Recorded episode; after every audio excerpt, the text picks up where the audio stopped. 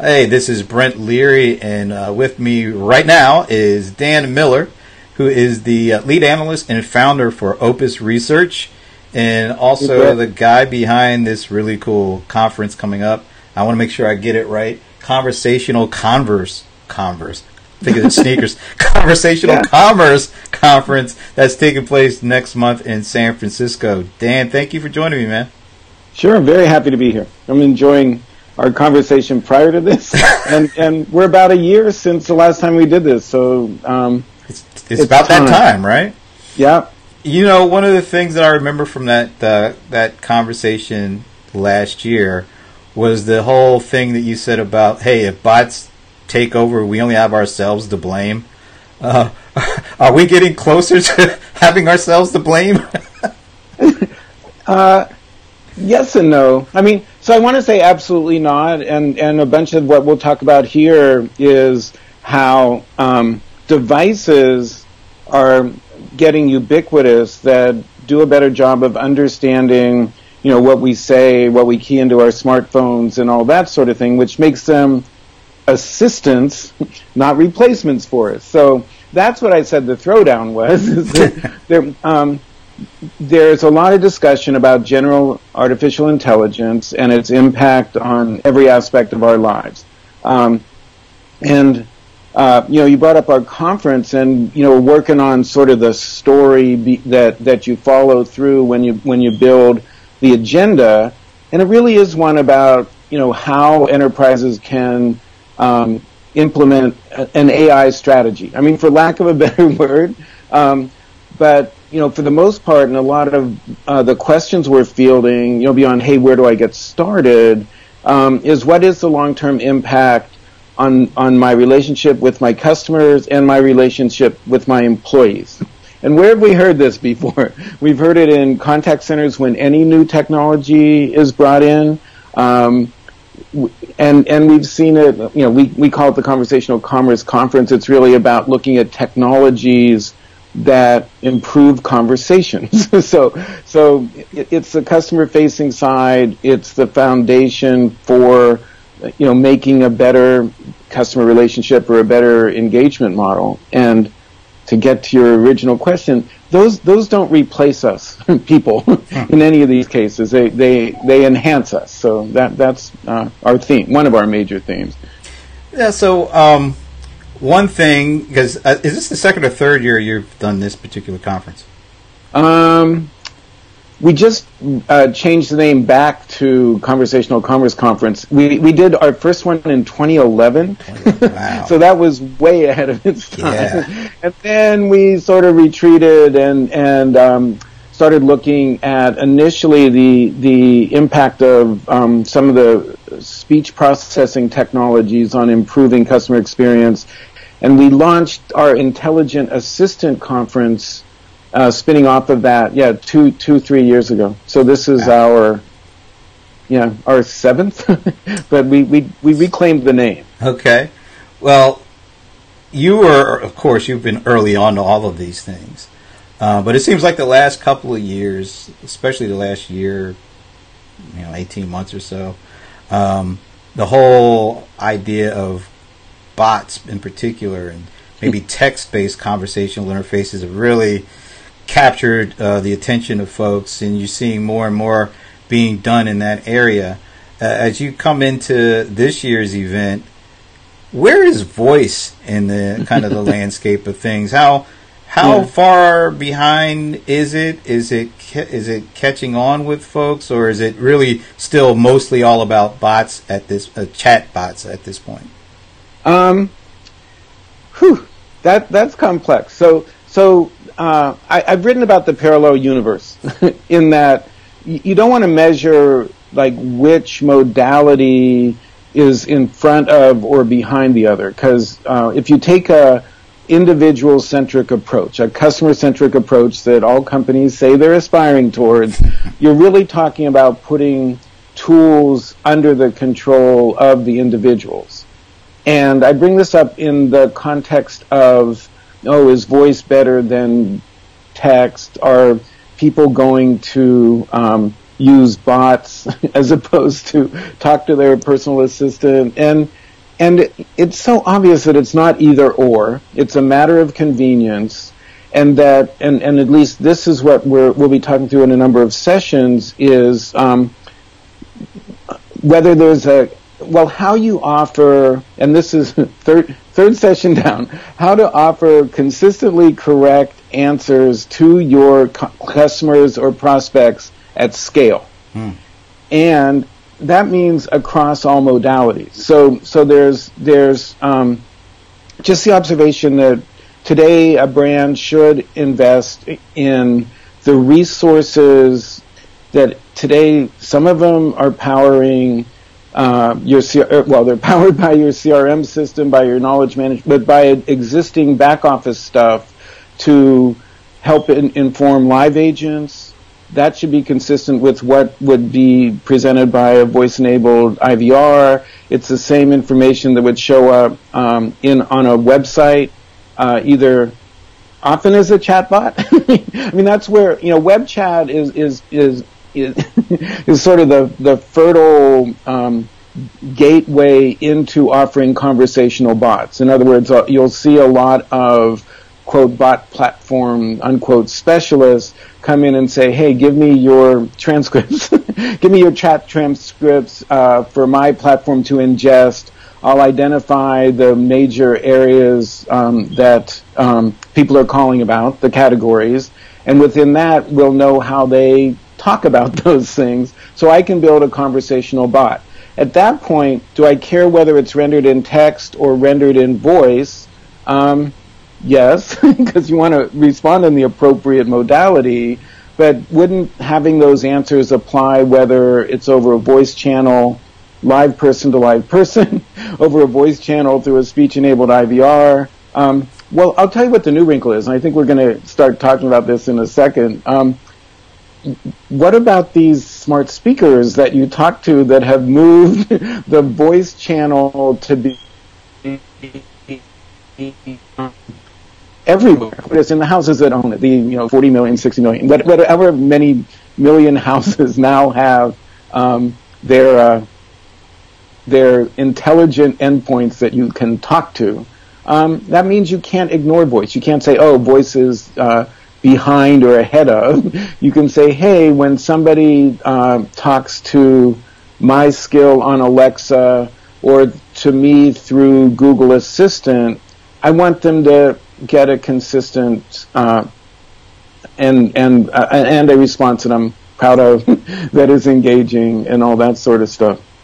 So, since you are doing a conference called Conversational Commerce, one of the hot things that cropped up last week was this report from the folks over at The Information that they said they talked to two folks that had been briefed and from Amazon about some of the kind of the numbers that are taking place when it comes to voice shopping via Alexa. And quite honestly, the numbers are pretty low. I think it was 2% of those that have these devices have actually done some kind of voice shopping.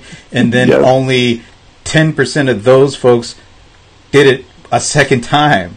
Right. So there was a lot of, cackling. There's a lot of, this stuff is, this is just nothing to see here, folks. And I would love to get your take. I wrote something about it on my ZDNet thing, but I'd love to hear your take on it. Is it already lights out for voice shopping because of what we saw last week? Oh, absolutely not. I haven't written up my comment on this, so here's what's in my head, though, is I think you have to think of Jeff Bezos' master plan here for Amazon, and it includes and you can't think here again. You can't just think of voice in a vacuum or isolated or how it relates to the other modalities. I mean, There's a strategy that will bring online offline activity. Order here, pick up at Whole Foods. So the first step is getting those sensors out there, and you know, Alexa is just one of many sensors that that Amazon has managed to have close to your person. Voice is one of the many modalities for ordering. But first things first, get people using them in ways that are organic to their lives. So if the thing's a speaker, people think of them as a speaker, they get their news, they treat it as a radio in many respects. They'll get the weather. There's you know, long-standing areas that people are happy to get the most recent news on. And even though that assessment of how people were using it looked like, hey, so few of these culminated in a transaction, they still defined a relationship that people were forming with Alexa. They're talking to Alexa like a person.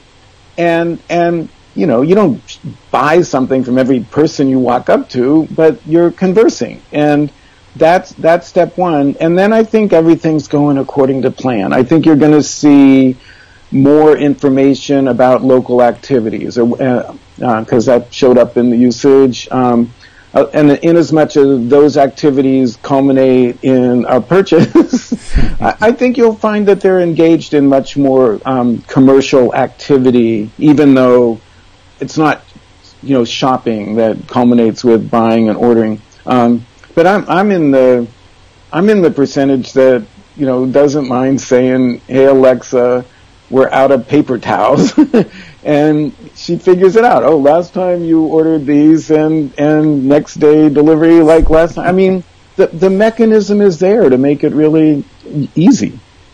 I think so, and I think, like you said, I was talking to my buddy John Lawson. There's an educational component that I don't think has been fully addressed.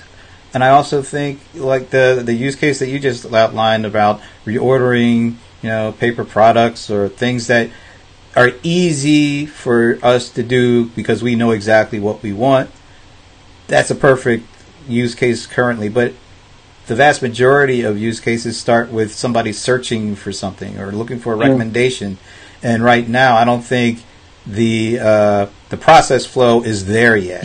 So, actually, that's very perceptive, because the user interface in I used to talk a lot to, quote, dialogue designers, and I had this idea when I thought about the protocol for invoking, you know, for waking up Alexa and then telling it to open a skill and then carrying on a conversation with a brand is not a dialogue that's very pretty. It's at least a trialogue. Because, you know, so we're not conversational. Very, you know, we're not real. Either, yeah, we're not going to have success developing a conversation around providing command line stuff to your smart speaker. Right. It's kind of wrong-headed. Now, what gets pulled along with that, which, you know, the way you frame the question initially is, you know, is it game over? You know, the fact that people aren't shopping through this is a game over for voice commerce. I think we're at a point in the hype curve, you know, because the expectation was people are going to be shopping with this. So at this point, there will be disillusionment. Mm-hmm. So it's early days. That's what we always keep telling ourselves. There's a lot of missing pieces, both in the dialogue design and another topic that we chat about, consistency across what I called walled gardens. You know, it's sort of like, you know, it's like, well, Apple Business Chat is, and this is a little bit of a digression, but you know, there's the next shiny interactive platform that a brand has to support, treats it like another channel. It's disintegrated from everyday life. It's sort of like, okay. So, you know, I remember at our first Intelligent Assistant conference 4 years ago, we had the people that developed Siri, the people that were working on Cortana, I don't think that Alexa had made this scene, but at the end, the reporter from a local TV station asked the guy from Microsoft, you know, does Cortana talk to Siri? And he said, yes, I'm sure they do. And I mean, we'll work out the details. There's an expectation that my personal virtual agent, which I don't have quite yet, I want it, my personal assistant, that I think of as this voice, you know, this entity that's on my shoulder that hears what I say and goes and figures out how to do it for me, that's going to be the thing I carry on my conversation with, which means that, yes, Cortana should talk to talk to Alexa and that sort of thing, and we sort out those gaps. Or no, you don't. Well, you can start by sorting out, but you identify the gaps and you start filling them. And you know, it would start with not making me have to have that first order decision of. Which is which will become more subconscious. But what device do I want to use? The one I have. What agent will I talk to? The one that is associated with it. What do I want to do? Well, you know, that's contextual. That'll, you know, that's of the moment. So. So you mentioned Cortana and Alexa. Mm-hmm. Big news today is the year-long wait for integration between Alexa and Cortana seems to be over with the announcement that came out today. Give me your first impressions of the news. Well, so that is one of the things that it wasn't an unreasonable expectation. I mean, Satya said, we're going to see Cortana everywhere.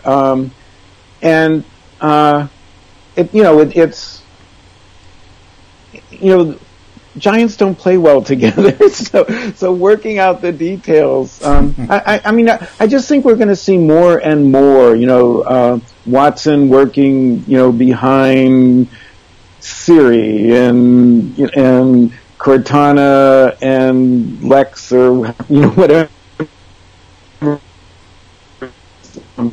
Amazon bring her. You know, just talking more elegantly, and they'll show the way. They're always, you know, they're big slow moving organizations.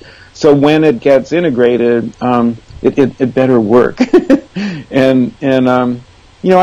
think it was vital for for both. If you want ubiquity, you want consistency across channels, then it's really promising that the giants kind of figure out how to talk to one another. No, I think there's some other really interesting things from an enterprise or brand talking to customer points of view that I also have to write up. I think Google's artificial intelligence for the contact center is in some way in a parallel universe what we're talking about here. And I was reminded by my friend Thomas Howe that. It seems both backward-looking and forward-looking. I think in 2009, he and I wrote a research report about telephony mashups, saying that the Twilios that these at the low layers, it's always been the low layers of the communication stack. It's always depended on standards so that networks can talk to one another and that sort of thing. As you move up to the application layers, then you have to get mashups, and which meant that we had to start defining APIs way back when. But we've had years of sort of defining those APIs, and so they're there. So now developers are able to pull things down, mash them up with what they want to do, and can develop these things. Now there's a polarity that's happened. Some of this stuff is low hanging fruit. This is your question about bots. You'll see tens of thousands of bots oriented towards transaction. Really good because, there's these bulletproof APIs in these, be it AWS or Twilio or whatever platforms. And so we're seeing the product of a lot of creativity. But with that comes some of the disappointment around how you measure success. You know, we want our bot or our intelligent assistant to be not just to be discovered and used once, but to be used repeatedly and then be ingrained in people's lives. Now, that's going to be a very small percentage of the offerings that are out there. And then in the context of your question about you know, Cortana talking more elegantly within the Alexa fabric, or how you know, ubiquity, you know, this is a, you know, 90% of success is just showing up. Well, there's showing up, you know, and the whole idea is to have that be everywhere. And in a funny way, it's the counterpoint to the introduction of Apple Business Chat, which is an end-to-end, everywhere you want to be as long as you're in iOS. It's like when Henry Ford said, you can get the Model T in any color you want as long as it's black. Yeah, yeah. and there was, you know, that's mass marketing and mass production of whatever, you know, the customer experience. Well, we're beyond that. We, you know, we do we want everything to be purple unicorns with rainbows and all that, and we can accommodate that. All right, so two quick questions. I'm assuming you view this as a win-win for both Microsoft and Amazon. Is there either one that actually you feel is the big winner in this? And then the other piece would be, what does this do to enterprise adoption of voice? Does this move the needle, or is it just, oh, this is a nice, but it was still waiting and see? Wow. I think if it's done well, it's a win for, it's a bigger win. First of all, everything's got to be a win-win-win. So this is, because this shouldn't be about the two suppliers. It should be about who's consuming this stuff. And I use that advisedly because I'm not a big fan of the term consumer, because it just makes you feel like you're just there devouring things, which isn't what happens. But so in a way, it should be a bigger win for Microsoft, just that you know, I would think that Alexa in many ways has exceeded the expectations of its developers and maintainers, and that, you know, Cortana was sort of languishing, in my opinion. I totally agree with you. Yeah. So if this can bring activity from any point of ingress that takes advantage of the formidable stuff that Microsoft has in its cognitive resources, in its tools, in its developer support programs. You know, this is like super win. And then whether it incorporates voice or not, you know, both companies have invested significantly in some of the best brains in the business to build voice-based conversations, so I think it speaks positively about the growth of. It's too ironic. I mean, you know, voice as a natural way to interact with resources within a company now, so. It'll be everywhere, and it'll work better and sound more lifelike. All this stuff will happen. Its impact on, you know, I don't, like I said, the in the parallel universe, it's not like there's a pie where voice succeeds at the expense of chat. But you will find more and more instances where it feels much more natural to just talk to things. You know, it's the Star Trek vision. It's like computer. It's not a parallel universe. It's a pie, and I'm guessing the pie can expand as voice gets used more and chat continues to be used a lot. So it's not like it's a zero-sum game here. It sounds like things can grow and grow and grow as both these technologies get more introduced and used by consumers or customers. Yeah. Okay. Yeah. All right. Cool. And go ahead. I was saying, maybe as a closing thought, because what you just inspired in my we've been getting briefings from a lot of companies that are treating and recognizing that voice conversations, be it in calls like ours, in company conference calls, that the recordings or well, it could be transcripts, it could be recordings, but the voice-based conversations themselves are a tremendous asset. Ah. And so it's, you know, in this saga of big data and analytics, it's an element of unstructured big data that some new tools for doing analysis to, you know, do something as simple as, you know, when we hang up and you sic one of these agents, assistants on, to just evaluate what we talked about, it can almost, within a matter of minutes, deliver a summary, identify what the topics were, what the main points were, identify in the voice files where they were brought up and who said them. And I think we're moving into a golden age of voice. Voice is an asset. Voice is the basis for better customer care, better employee productivity, all that stuff. So, and that's part of what we're talking about at the Conversational Commerce Conference as well. That was my wind up. Give us the scoop on the conference. Yeah, we like to take we like to play a visionary role. Where's all this going? But we like to be, feet on the ground. Who's doing this? Who's doing it in an interesting way? And how can executives within businesses and brands? I used to say, where do they get started? A lot of them have started already. So it's sort of like to share what they've learned from their implementations, what to do next, identify what the next big challenges are, and then just have a forum for, to get together at the end of the day over drinks and start charting the future. So that's the purpose of C3, Conversational Commerce Conference.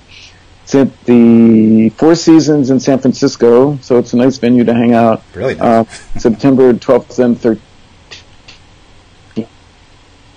Okay, well, Dan, this has been great, and I really appreciate taking the time. I like talking to you. Yes, and we're definitely going to do this more. And matter of fact, after your conference and get a chance to regroup, I want to get the recap. So, absolutely, and we do have a company called AI Sense that's recording the whole thing and is going to deliver what the main points were, so I don't have to think as much. All right.